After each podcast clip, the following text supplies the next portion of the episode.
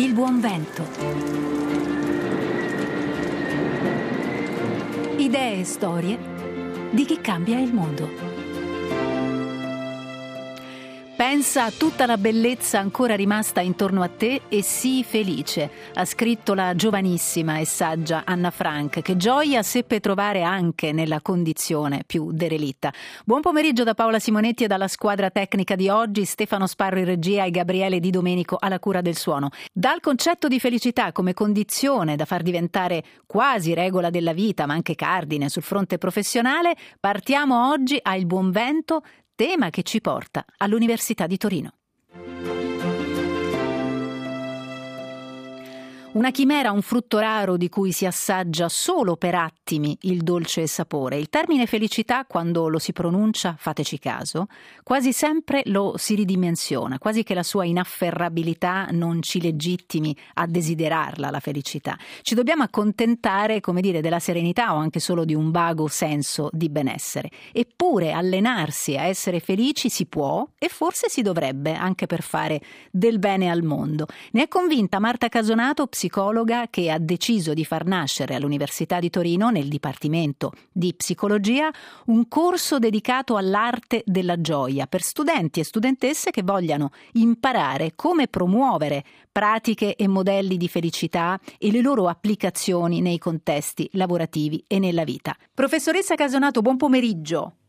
Buon pomeriggio a tutte e a tutti. Grazie del tempo che ci dedica. Allora, si intitola Contesti e strumenti per il benessere e la felicità il laboratorio del quale lei è titolare nell'ambito dell'Università di Torino. La filosofia del laboratorio parte, mi pare di aver compreso, dal concetto base secondo il quale la felicità, parola che per molti è, dobbiamo dirlo, un po' altisonante, ci si avvicina a questa parola, insomma, delle volte quasi con pudore per quanto è ambiziosa. Però voi partite dalla filosofia che non è necessariamente una scintilla momentanea, ma può essere una condizione, se non permanente, eh, almeno un terreno che può essere coltivato. È così? Assolutamente sì, è così.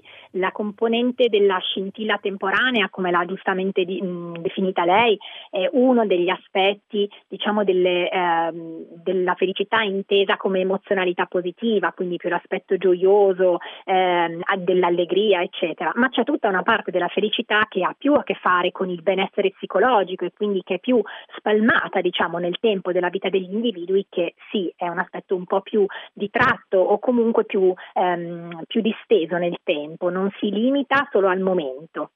Ecco, cosa imparano gli studenti concretamente da questo percorso? Quali sono i tratti essenziali della didattica? Allora, ehm, cosa imparano? Imparano una componente teorica perché è fondamentale nel formare dei futuri professionisti, specialmente ora che la psicologia diventerà una laurea abilitante. Ehm, è, fondamentale che sappiano che esiste tutta una scienza dietro lo studio della felicità e del benessere. Eh, quindi si parte anche dal, dallo studio di concetti teorici di tutto ciò che la letteratura scientifica ci ha insegnato fino ad oggi. Eh, dico letteratura scientifica, ma non mi riferisco solo diciamo, alla letteratura di matrice psicologica, perché i primi a interrogarsi sulla felicità sono stati i filosofi e da lì anche un po' partiamo, e poi ci sono anche studi molto interessanti degli economisti economisti, dei sociologi, eccetera. Quindi sicuramente quello che imparano è capire bene che cosa intendiamo per felicità, come ci siamo arrivati, che cosa sappiamo oggi. E poi imparano anche una piccola componente pratica, nel senso che ehm, accogliamo delle esperienze, in particolare relative al mondo delle organizzazioni, su come si può investire in termini di felicità per i singoli individui, per le singole persone e per i gruppi. Quindi eh, imparano che cosa si può fare là fuori e poi soprattutto, eh, questo è, una, è un aspetto a cui noi teniamo molto nel laboratorio, imparano un po' facendo palestra su se stessi, nel senso che viene chiesto a loro eh, di mettersi un pochettino in gioco per imparare dei piccoli esercizi che eh, è stato dimostrato che effettivamente funzionano, hanno un impatto sull'aumentare il benessere psicologico e la felicità delle persone. Professoressa, poi le chiedo quali sono questi esercizi, perché credo saranno utili anche per chi ci ascolta, insomma per tutti noi. C'è l'intento quindi, insomma, un po' di formare nuovi professionisti che operano, diciamo, nell'ambito della salute psichica ad un nuovo approccio alla vita, ma anche al lavoro, cioè dunque anche psicologi che devono imparare essi stessi ad essere felici o no? Sì, assolutamente sì. Va premesso che questo laboratorio è inserito proprio all'interno del corso di laurea di psicologia del lavoro e delle organizzazioni, quindi il, il focus che interessa in particolare a questi studenti e a queste studentesse è questo.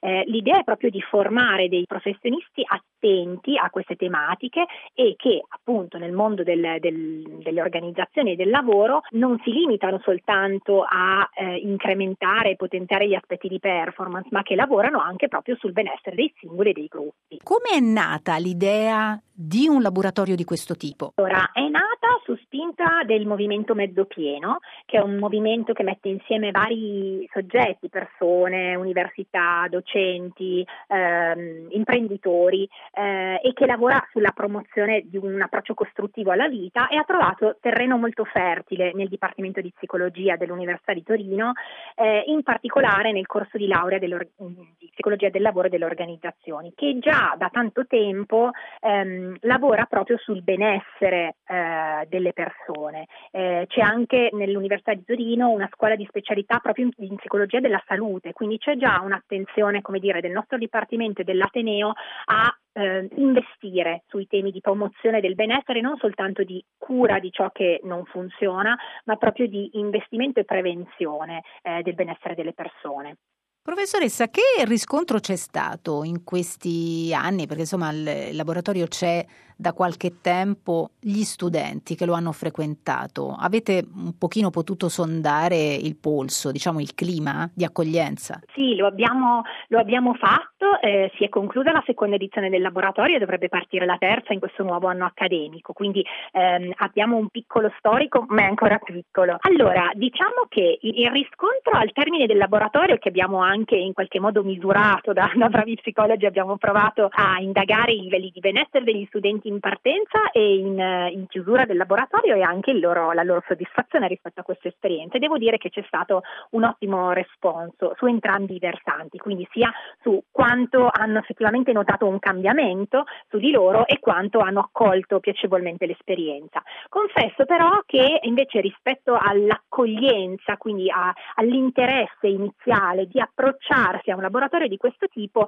forse possiamo fare ancora qualcosa. Eh, colpiscono i titoli che forse qualcuno di voi avrà già incrociato sul, sulla stampa, dei numeri dei corsi sulla felicità in America o nel Regno Unito. Ecco, noi siamo ancora un po' distanti da questi numeri, probabilmente come giustamente lei ha detto in apertura, il tema della felicità è un tema che sentiamo talmente grande che è forse qualcosa da cui prendiamo anche un pochettino le distanze, come fosse un tema che dobbiamo approcciare con cautela. Ecco, questo atteggiamento noi lo stiamo notando un po' negli studenti e stiamo cercando di avvicinarli un pochettino di più a questa tematica e, mm, come dire, fin da, fin da subito proporre loro questo laboratorio come un'opportunità interessante. Professoressa, si può dunque allenarsi, lo dicevamo all'inizio, esercitarsi alla felicità. Un solo accadimento negativo sa cancellarne mille positivi, quasi per tutti noi, chissà perché. Possiamo imparare quantomeno a bilanciare questa istintiva attitudine? Sì, possiamo imparare dando peso agli eventi positivi che vengono cancellati. Perché facciamo questo? Perché il nostro sguardo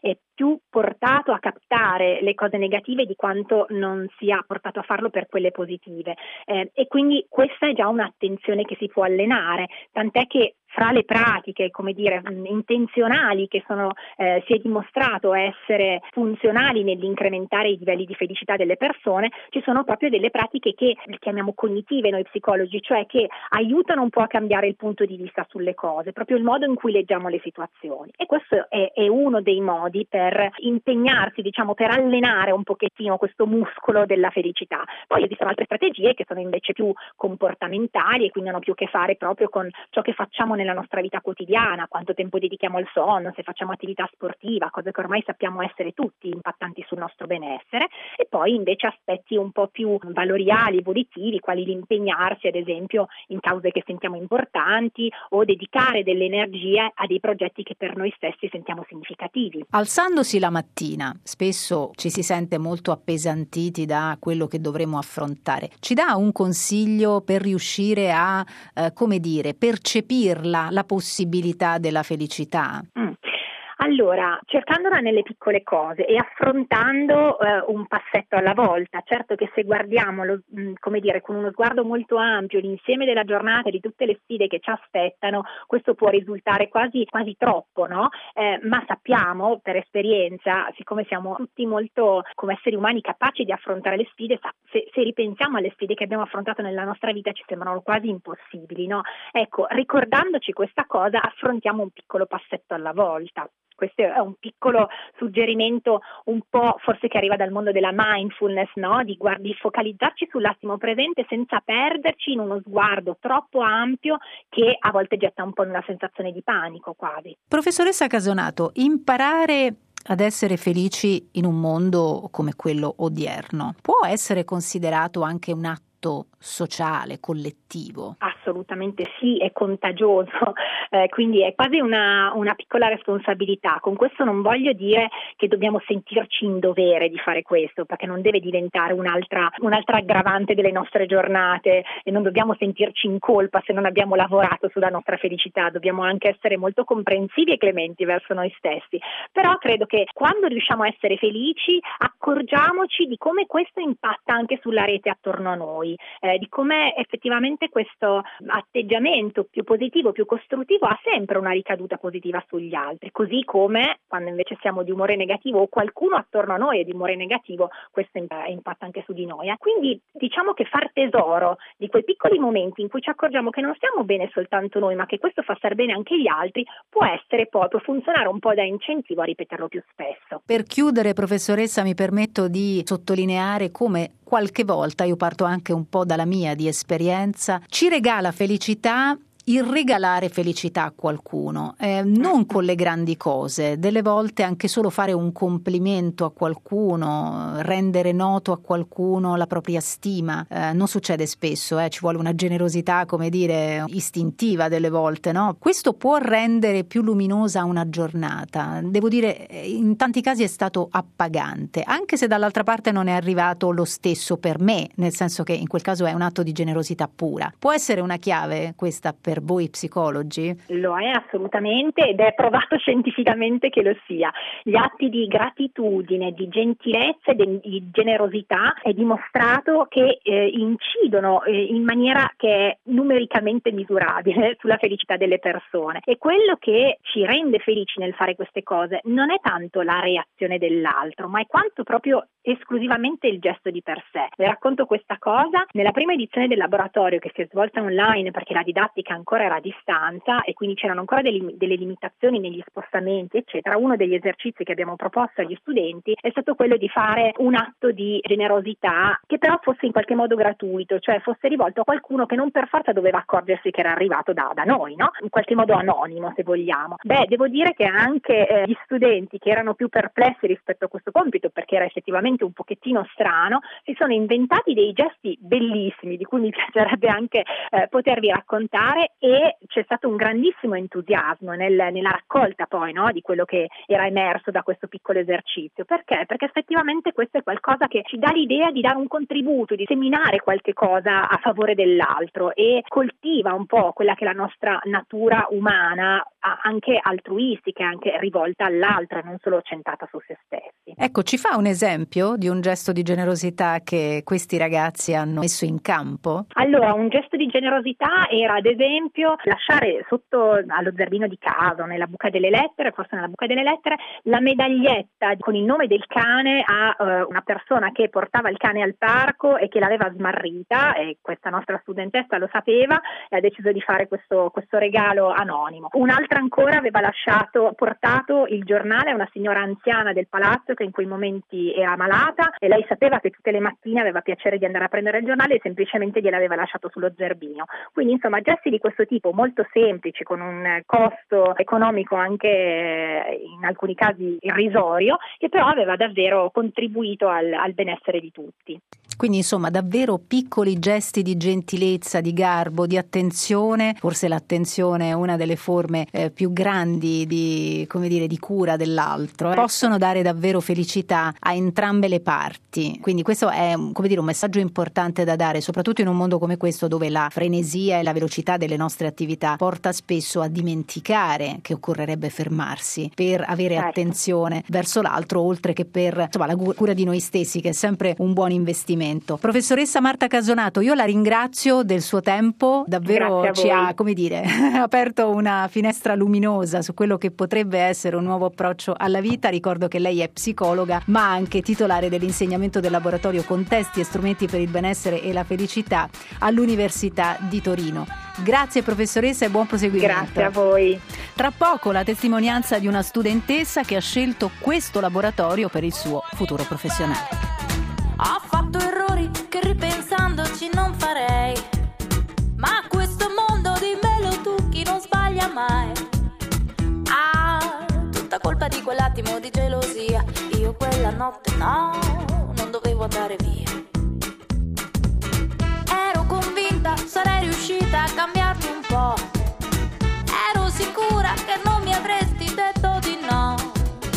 Io ti volevo in una vita che non era tua. Io dicevo ti amo, tu mi dicevi una bugia.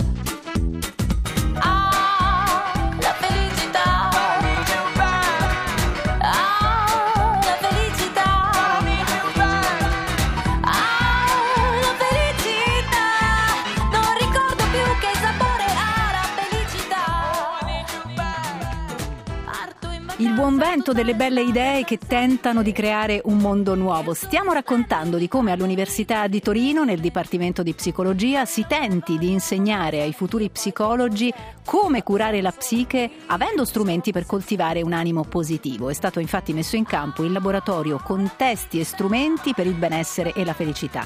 Nella prima parte abbiamo sentito la professoressa Marta Casonato, titolare del laboratorio, che ci ha spiegato gli intenti e la didattica ma ci fa piacere chiamare in causa anche una studentessa che ha frequentato il laboratorio nei mesi scorsi.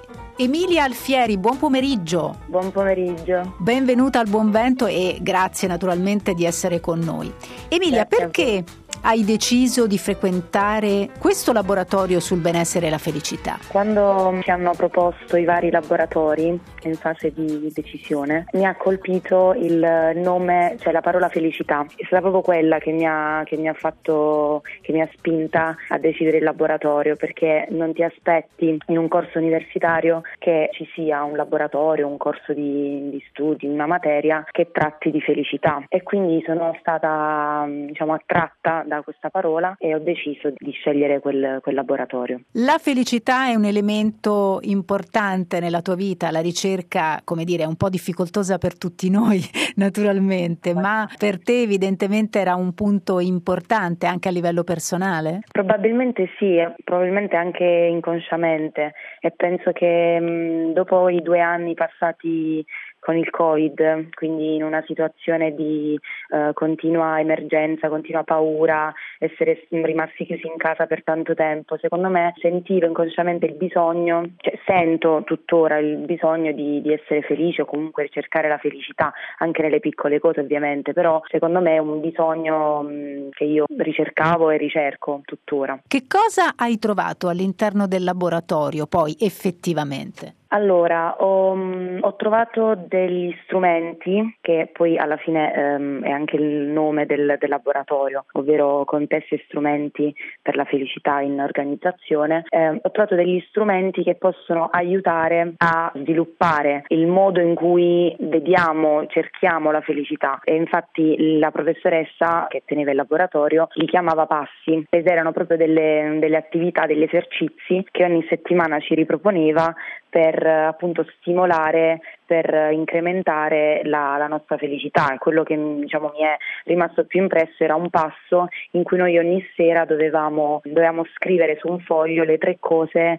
che ci avevano fatto sentire felici in quella giornata e secondo me è stato il passo più bello che ci abbia proposto perché diciamo, mi aiutava proprio a focalizzare la mia attenzione su anche quelle piccole cose che durante la giornata mi avevano resa più felice. Mi sembra di capire ti ha fatto esercitare in primis a livello personale, quindi tu stessa certo. hai dovuto imparare, stai imparando a certo. mettere in pratica no? gli strumenti del corso. Come pensi possa però aiutare effettivamente la tua professione futura? Cioè tu hai già in mente in che modo potresti veicolare, in quale ambito questi strumenti acquisiti? Sì, perché i passi che la professoressa ci ha proposto possono essere utilizzati anche nella, nell'attività lavorativa, perché io ho scelto come corso di studi il benessere in organizzazione quindi la salute occupazionale, quindi potrei eh, utilizzare i passi che lei ci ha, ci ha, donato, perché poi ce li ha donati perché sono rimasti con noi, per appunto eh, aiutare anche gli altri nelle organizzazioni future in cui andrò a lavorare a sviluppare la felicità o comunque il benessere personale e organizzativo. Emilia, la professoressa Casonato ho fatto una domanda che faccio anche a te. A lei ho chiesto se l'esercizio eh, della felicità eh, su noi stessi possa rappresentare rappresentare in qualche modo anche un atto di tipo sociale, di tipo collettivo.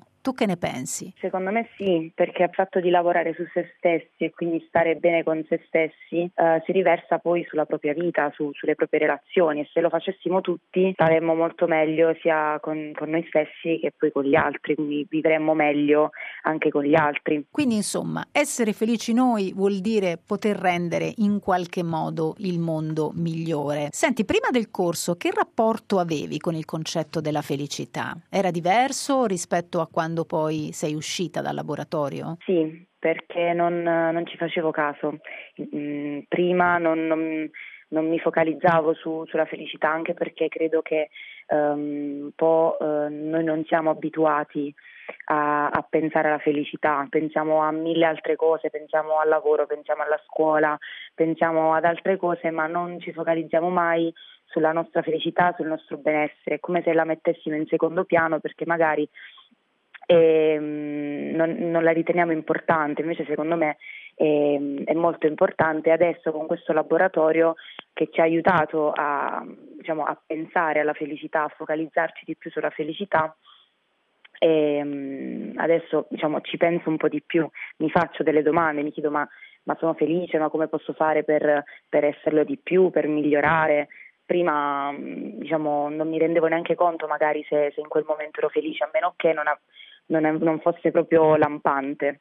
E ci fai un esempio di qual è l'esercizio che fai su te stessa, anche piccolo, anche eh, banale, diciamo, ad oggi, per riflettere appunto su come puoi essere felice o comunque su come puoi stare nel benessere in una giornata qualunque? Ecco, diciamo che il passo, quel, quel passo di cui parlavo prima, delle tre, delle tre frasi, delle tre parole a fine giornata, quello aiuta molto perché appunto um, ti, ti, aiuta a mettere nero su bianco, cioè mettere nero su bianco um, i tuoi sentimenti, i tuoi pensieri, ti aiuta a focalizzarti, a pensarci e a rifletterci su.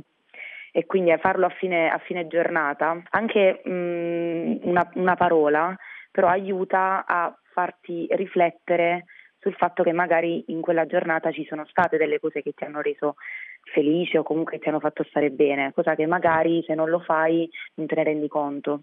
Le cose negative, insomma, come dicevo alla professoressa Casonato, purtroppo eh, una sola cosa negativa può azzerarne mille esatto. di positive, no? Quindi giustamente bisogna allenarsi a dare il giusto peso a tutto il positivo che ci accade. Esatto. Eh, questo forse è l'esercizio sì. che andrebbe fatto più spesso, ma che è anche più difficile da realizzare. Chissà perché eh, le, le, cose, no? ci chiedevamo con la professoressa, le cose negative sono, hanno sempre un peso maggiore rispetto a quelle positive. Quindi insomma si può fare, Emilia, che dici? Si può provare ad essere felici sì. tutti?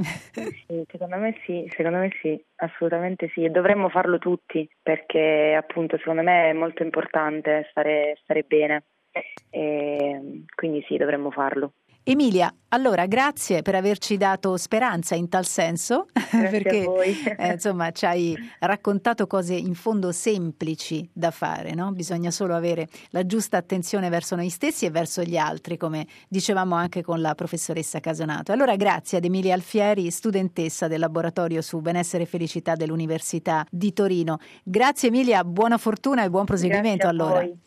Tempo esaurito per noi, da Paola Simonetti grazie alle mie ospiti di oggi, a Stefano Sparro in regia, a Gabriele Di Domenico alla console e a chi ci ha seguito anche oggi fino alla fine. Al Buon Vento potete partecipare anche voi, se siete testimoni o protagonisti di progetti virtuosi o belle storie, dateci un cenno al 335 1243 722 con riferimento hashtag Il Buon Vento. Io vi aspetto sabato prossimo. A presto.